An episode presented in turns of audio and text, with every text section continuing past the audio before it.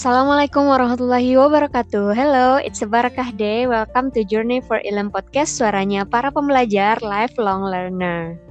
Di sesi kali ini kita bakal ngobrol bareng seseorang yang udah mendalami ilmu tentang pendidikan anak usia dini nih.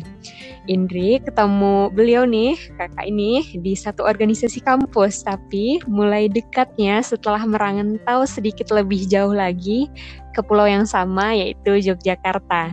Dia adalah Kak Zila Rahim. Halo Kak Zila. Halo Indri, Assalamualaikum. Waalaikumsalam. Kalau nggak salah nih, Kak Zila baru-baru ini upload foto yang keterangannya tempatnya di Jogja nih. Yang ditebak kakak lagi kangen Jogja kah? Kangen kak. Suasana Jogja itu beda ya kak? Beda-beda banget pas kita di Padang. Kita nih pernah satu volunteer, kegiatan volunteer itu kelas inspirasi itu semakin menambah semangat kita berada di Jogja saat kita ketemu anak-anak. Tapi ya pandemi membuat kita tidak berlanjut di sana. Bener gak sih kak? Iya bener-bener sedih banget gak sih? Apalagi kita udah siapin semua hal buat ngejalanin kegiatan itu dan tiba-tiba harus terhenti. Kayak ya sedih banget sumpah. Tapi ya ini bagian dari pembelajaran. Nah ngomong-ngomong tentang anak-anak nih kak Indri mungkin uh, biasa dan masih awam dalam mendengar hal ini. Dan hanya sebatas nama aja mengetahui terkait pendidikan anak usia dini. Nah, sesuai namanya tahunya ini masuk ke rumpun ilmu pendidikan, terus kategorinya anak usia dini gitu. Nah, kakak nih yang insya Allah one step closer to be master of education in early childhood education nih kak. Amin ya. Amin amin. Apa aja sih kak yang yang yang dipelajari dan core dari pendidikan guru, pendidikan anak usia dini ini, Kak? Sebenarnya tapi jangan dikira kalau pas di pendidikan guru pendidikan pendidikan anak usia dini kita belajar buat cara uh, makein popok atau buat cara cara gendong anak itu itu nggak ada sumpah itu nggak ada nggak ada pelajaran cara menggendong dan memakaikan popok terus jadi kayak sebelumnya sebelum sebelum uh, sebelum apa yang dipelajari malah orang-orang berpikiran seperti itu loh. Eh anak hmm. uh, pendidikan anak usia ini pasti belajarnya uh, ngerti dong cara makein popok, uh, cara mandiin anak atau ketika anak sakit harus gimana. Enggak, bukan itu yang kita pelajari. Iya, orang-orang banyak berpikir kayak gitu. Padahal yang kita pelajari itu adalah perkembangan-perkembangan apa aja yang harus uh, dimiliki oleh anak ketika anak itu baru lahir sampai di usia targetannya 8 tahun kayak gitu loh. Jadi misalnya kayak kita mempelajari di usia 0 itu anak anak-anak harus bisa apa? Misalnya anak-anak udah bisa melihat gitu atau udah bisa menggenggam gitu-gitu loh. Kita belajar tentang gimana sih perkembangan kognitif anak di usia segitu gitu. Gimana sih perkembangan sosial anak di usia 0 sampai 8 tahun itu kayak gitu loh. Bukannya belajar tentang tata cara merawat bayi seperti itu bukan bukan seperti itu tapi lebih ke bagaimana kita mempelajari apa yang harus kita kembangkan di anak usia 0 sampai 8 tahun kayak gitu Andri. Wah, sih berarti kategori anak usia dini ini bukan kategori anak di PAUD aja ya, Kak. Berarti dari mereka bayi, balita kita terus lanjut ke usia sampai mereka SD sekolah. Awal. SD awal nah, ya? SD awal iya. Dia oh, di peraturan ih kita bahas peraturan pemerintah ya. Asik. Di di peraturan pemerintahnya kayak gitu anak dari usia 0 sampai 8 tahun gitu loh. Jadi kan mahasiswa-mahasiswa di jurusan PGSD juga belajar gitu loh. Kelas 1 sama kelas 2 SD ada cakupan-cakupan dari pendidikan anak usia dini di PGSD nantinya gitu kan berarti orang-orang ini cuma mikir PAUD ya kak? Padahal itu tuh pendidikannya mulai dari dari kita dari anak-anak itu bayi udah diamatin sampai dia sekolah awal ya kak. Nah, uh, uh, uh, uh, jadi nggak nggak paut aja, nggak sekedar anak-anak di TK aja atau anak-anak di kelompok bermain aja, tapi di usia awal SD juga kita lihat, kita perhatiin gimana sih tumbuh tumbuh kembang anak di berbagai aspek kayak kognitif, sosial, nilai agama moralnya, terus bahasanya, seninya gitu, Menteri.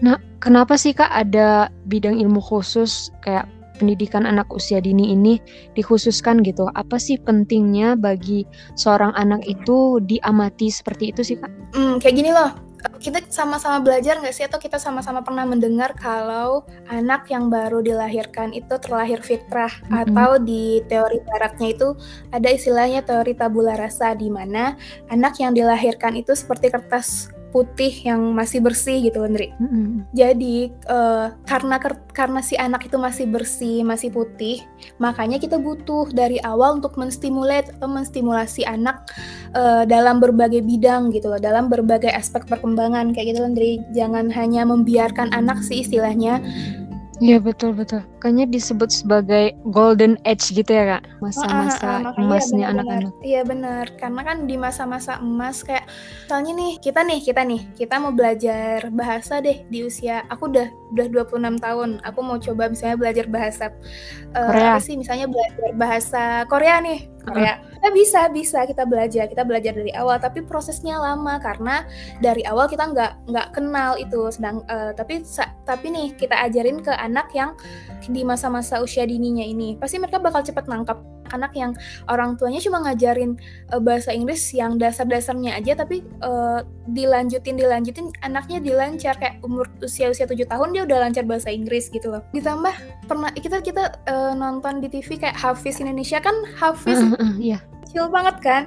Coba deh iya. kita disuruh ngafal surat Ar-Rahman aja sekarang kayak lama ya? nggak secepat mereka lama, gitu. uh, ya betul, betul penting banget tuh buat bukan hanya orang tua gitu loh orang-orang yang akan menjadi orang tua kamu punya adik atau kamu punya ponakan buat sadar kalau pendidikan dari awal itu sangat penting gitu loh karena sangat-sangat menunjang nantinya ke depannya. Sama aja kayak kita ngajarin satu tambah satu nggak di di anak SD kelas 5 kan kita ngajarin satu tambah satu di awal-awal kan misalnya di usia mereka udah enam tahun tujuh tahun gitu loh. Indri ini ngingetin Indri waktu itu pernah ikut seminar gitu kak tapi ini seminarnya bukan seminar tentang anak usia dini, tapi tiba-tiba ada potongan kalimat dari hmm, namanya Mbak Birol itu mengatakan bahwa apa dari usia kecil itu sampai dia masuk kategori uh, tahun itu otaknya itu struktur sarafnya itu masih masih belum tersambung-sambung gitu loh, masih sedang menaut-nautkan gitu.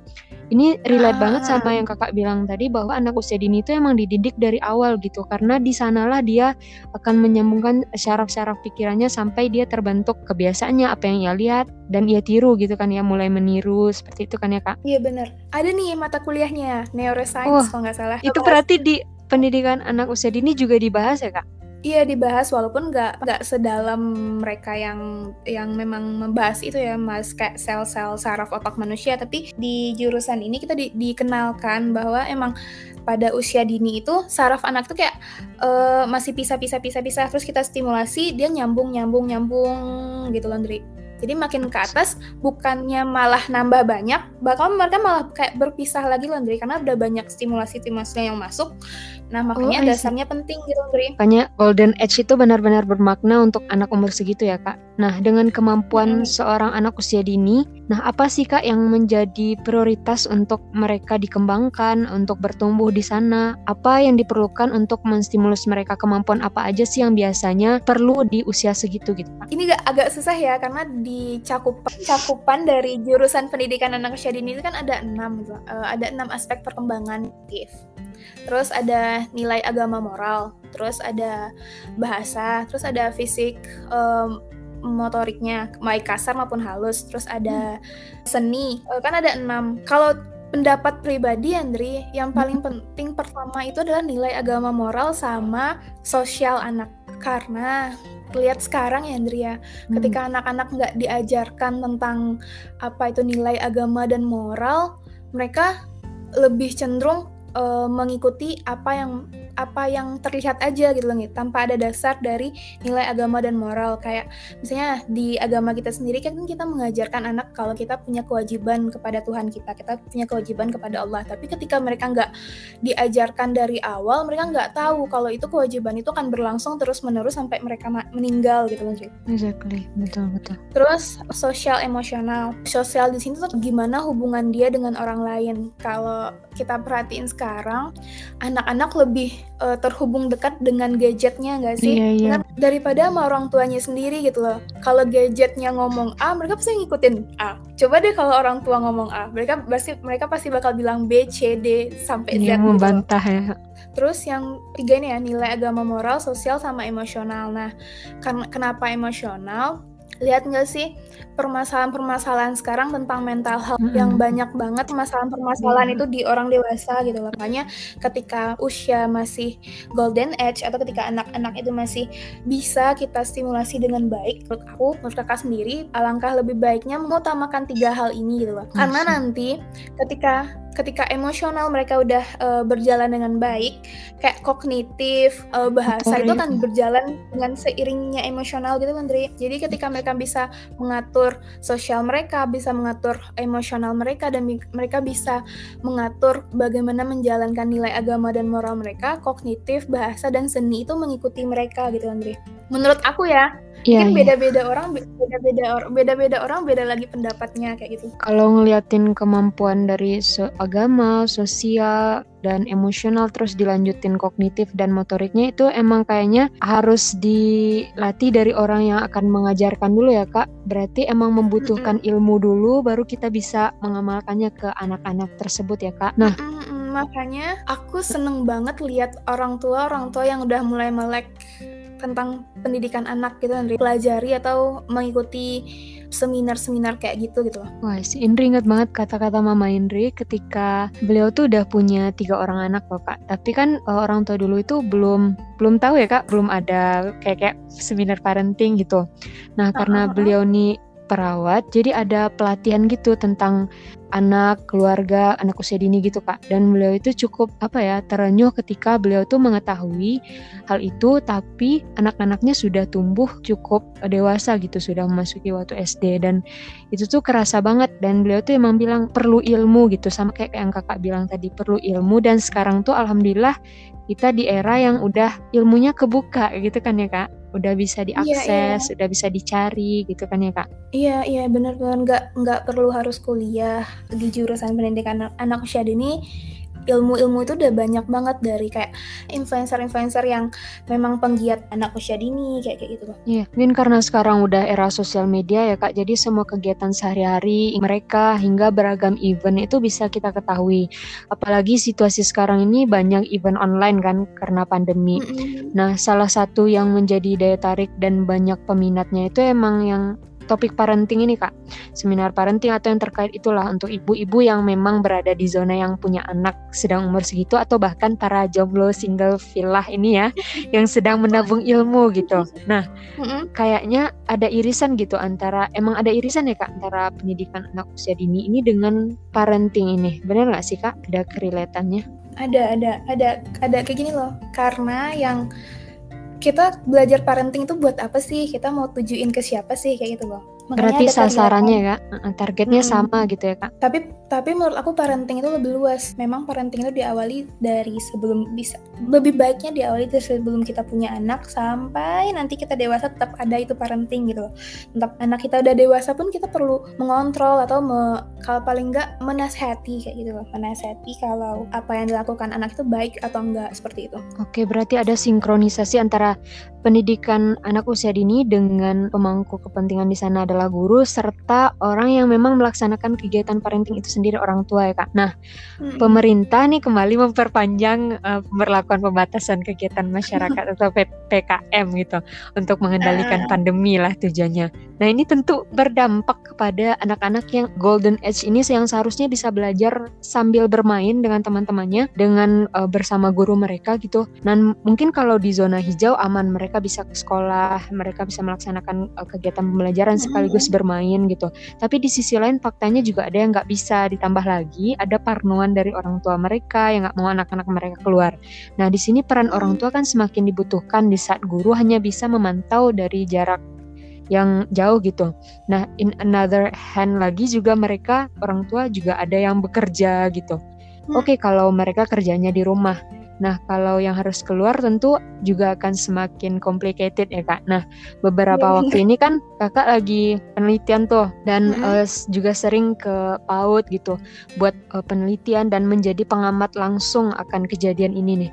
Jadi saat ini gimana sih kak peran guru dan orang tua ini untuk anak-anak usia dini dengan situasi sekarang yang cukup berbeda dengan usia emasnya yang nggak boleh di skip gitu. Bener sih, bener-bener terlihat kayak gini loh. Orang tua sama guru dulu sebelum pandemi dan orang tua dengan guru setelah pandemi itu benar-benar terjadi perbedaan keterlibatan dalam pendidikan anak usia dini. Nah, uh, yang pertama kali yang harus dilakukan orang tua dan guru menurut aku lah benar-benar menguatkan kerjasamanya. Kalau kita lihat mau nggak mau gitu loh, orang tua harus menjadi guru sekaligus orang tua bagi anak ketika mereka belajar di rumah. Dan tugasnya si guru adalah memastikan kepada orang tua ya cuma sekedar sekedar memastikan kalau anak-anak itu melakukan atau bekerja seperti yang diminta oleh gurunya di sekolah. Nah, dilemanya ini seperti kata Indri tadi, ketika orang tua itu juga bekerja, apalagi e, bagi para pekerja-pekerja yang mengharuskan masuk jam 7, pulang jam 5.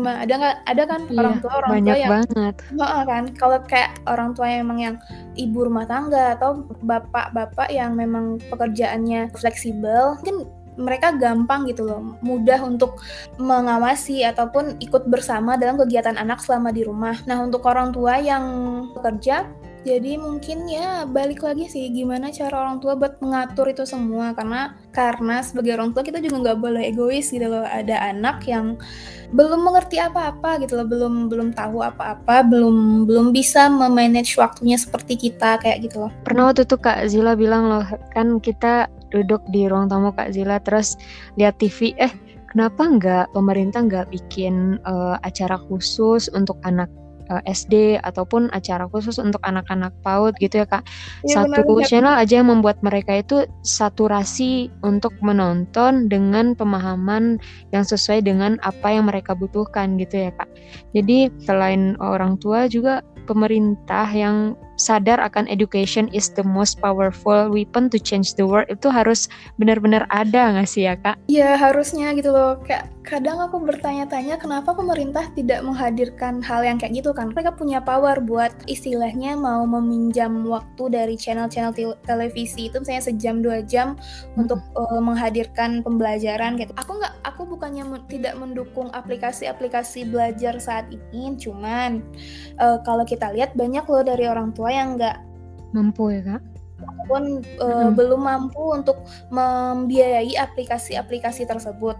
Tapi kalau televisi kan secara nggak langsung itu kita bayar listrik dan rata-rata menurut aku tiap rumah itu ada televisinya gitu loh. Iya. Kenapa nggak digunain power itu? Ya bahkan orang nonton bola pun bisa rame-rame gitu. Gimana kalau pendidikan juga apa salahnya gitu sama-sama satu kampung even itu satu TV gitu kan ya kak? Iya hmm. tapi aku harapannya dari semua channel gitu loh jadi di channel misalnya di sekarang ada beberapa channel yang udah bisa masuk ke daerah-daerah gitu. Misalnya hmm. di channel satu mereka nayangin buat SD aja sejam dua jam. Di channel 2 mereka nayangin buat SMP SMP di channel 3 mereka nayangin buat SMA jadi kayak si anak-anak itu belajarnya bareng gitu loh Andri. Jadi walaupun mereka belajar dari rumah mereka tetap ngejalanin waktu pembelajaran mereka seperti waktu pembelajaran mereka di sekolah kayak gitu. Memang harus ada yang dikorbankan dan harus ada yang berusaha untuk itu ya kak. Dan memang tidak hanya orang tua guru bahkan pemerintah pun semestinya terlibat dalam kegiatan pendidikan yang sangat penting dalam perubahan sebuah peradaban gitu ya kak. Iya benar-benar. Nah ngomong-ngomongin tentang ilmu nih kak, kan pasti uh, di sisi lain kita yang uh, jomblo ini atau orang-orang tua muda atau siapa ingin uh, menambah ilmu atau mendapatkan insight tentang itu gitu anak-anak usia dini. Nah ngomong-ngomong tentang buku atau media platform apa pun nih sebagai salah satu rujukan untuk berbuat dan beramal ada nggak sih kak rekomendasi bacaan atau apa gitu terkait dengan anak usia dini? Banyak banyak banget Andri kalau di, di googling wih, banyak banget apalagi uh, aku ngikutin beberapa orang di Instagram yang mereka bagiin tentang apa yang mereka ajarkan apa Practically yang mereka, ya apa yang mereka terapkan ke anak mereka. Nah kebetulan karena ditanya karena ditanya mesti dijawab. Iya, uh, aku iseng-iseng bukan iseng sih, cuma pernah pernah lihat kan, tapi baru baca bukunya beberapa bulan belakangan. Mm -hmm. uh, bukunya Mbak Retno Hening. Retno Hening, hmm. bener gak sih nama mbaknya Mbak Retno Hening? Oh, ini ya ibunya Kirana ya, sama uh, uh, adek iya, Romaisa. Iya, iya. Uh, Happy Little Soul. Menurut aku ini bacaannya ringan gitu loh ringan dan nggak nggak terlalu berat kayak buku teori-teori pendidikan anak usia dini yang dipelajari di jurusan. Jangan bikin capek ya, berat ya kak. Kalau rekomendasiin salah satu buku yang menurut aku ringan tapi uh, kita bisa nyerapnya cepat gitu loh. Happy, Happy Little, Soul. Iya. Iya, kayaknya Indri pernah sesekali melihat di Gramedia, tapi karena dirasa itu belum penting gitu kak, jadi set di skip aja gitu. emang, jangan, emang jangan, tapi ya di jangan merasa tidak kayaknya, penting. Indri kayaknya baru satu buku yang dipinjem terus dibaca sebentar gitu tentang parenting itu propetik parenting dari Pro You Media itu baru satu buku yang dibaca gitu dan sekarang tuh baru kebuka gitu pentingnya pendidikan anak usia dini dan pentingnya kita berilmu dulu sebelum beramal karena kita tahu kan ya kak patok-patokannya walaupun kita belum practically nanti uh, learning by doingnya itu bisa lebih mudah terasa gitu kan ya kak. Mm -mm, jadi sebenarnya loh ada ada ini kita bahas teori dikit ya. Yeah. Ada teori parenting yang mengatakan gimana pun kita belajar uh, tentang parenting, yang pertama kali kita yang akan kita terapkan terhadap anak kita itu adalah bagaimana dulu kita diajarkan oleh orang tua. Pasti kayak gitu gitu loh. Iya. Karena aku aku belum punya anak ya, tapi aku ngerasa gimana aku ngajak gimana orang tua aku ngajarin belajar, aku terapin ke adik-adikku yang dulu gitu loh, Ndri. kayak gitu. Namun karena sekarang ilmu itu udah banyak banget dan aksesnya mudah banget, kenapa nggak coba-coba teman-teman yang mau menuju ke sana coba-coba baca lagi gitu ya. Ambil yang positif-positifnya lagi karena karena gini loh nggak selalu yang diajarkan orang tua kita itu baik buat anak zaman sekarang kayak gitu loh. Dulu mungkin kalau kita dimarahin ya ih kamu kok satu tambah satu aja nggak paham sih? Satu tambah satu itu dua. Pasti kita bakal nurut oh ya satu tambah satu dua. Kita nggak bakal ngebantah ataupun kita nggak bakal ngedumel gitu loh. Maksudnya kita bakal nurut sama si orang tua kita.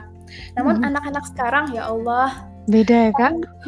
ya Allah, sabarnya si orang tua itu benar-benar diuji dengan anak-anak zaman sekarang gitu loh. Karena mereka mereka sama sama kayak kita, mereka punya akses yang banyak buat dapet ilmu ataupun dapat berita apa pun istilahnya anak-anak bakal dapat hal-hal yang entah itu negatif positif itu banyak banget aksesnya dan mereka nerapin di kehidupan mereka gitu loh jadi betul. please calon orang tua maupun yang udah menjadi orang tua jangan malu buat belajar gitu loh iya betul harus lebih cerdas daripada mereka ya kak. Karena kita yang kita yang akan mengarahkan mereka bertanggung jawab dan diberi amanah untuk mengarahkan mereka gitu. Iya iya benar-benar. Karena jangka panjangnya kita bakal ditanyai nanti kan gitu loh pertanggungjawaban kita terhadap anak kita. Nggak cuma anak aja yang mempunyai kewajiban terhadap orang tua tapi kita sebagai orang tua juga punya kewajiban terhadap anak.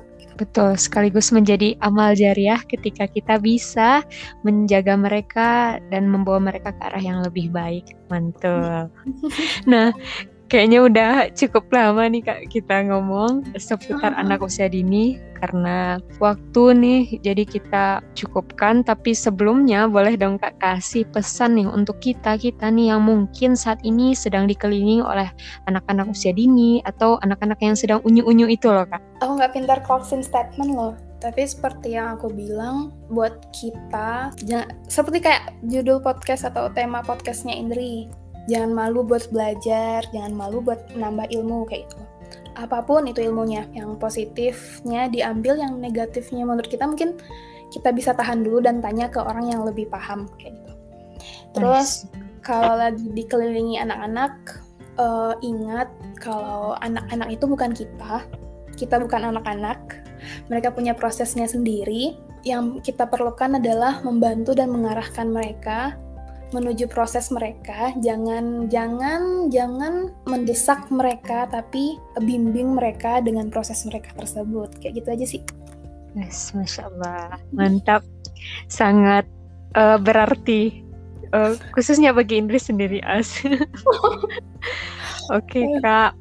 kayak merinding gitu loh. Padahal padahal kata-kata sendiri. meaningful ngomongin tentang anak-anak karena hari-hari kita pasti akan bahagia jika ada anak-anak di sekitar kita. Bahkan even itu cuma mereka lewat main sepeda doang, itu bakal merubah mood kita mungkin saat itu gitu. Dan semoga kita bisa mendidik mereka, even mereka hanya mungkin anak tetangga, sepupu, adik, apalagi nanti akan menjadi anak kita, anak kandung kita gitu ya kak. Oke, okay, terima kasih banyak Kak Zila Jazakillah khair untuk waktu yang telah terpakai, untuk waktu yang telah diluangkan di podcast kali ini. Terima kasih juga buat yang sudah mendengarkan. Sampai jumpa di cast selanjutnya. Assalamualaikum warahmatullahi wabarakatuh. Waalaikumsalam warahmatullahi wabarakatuh.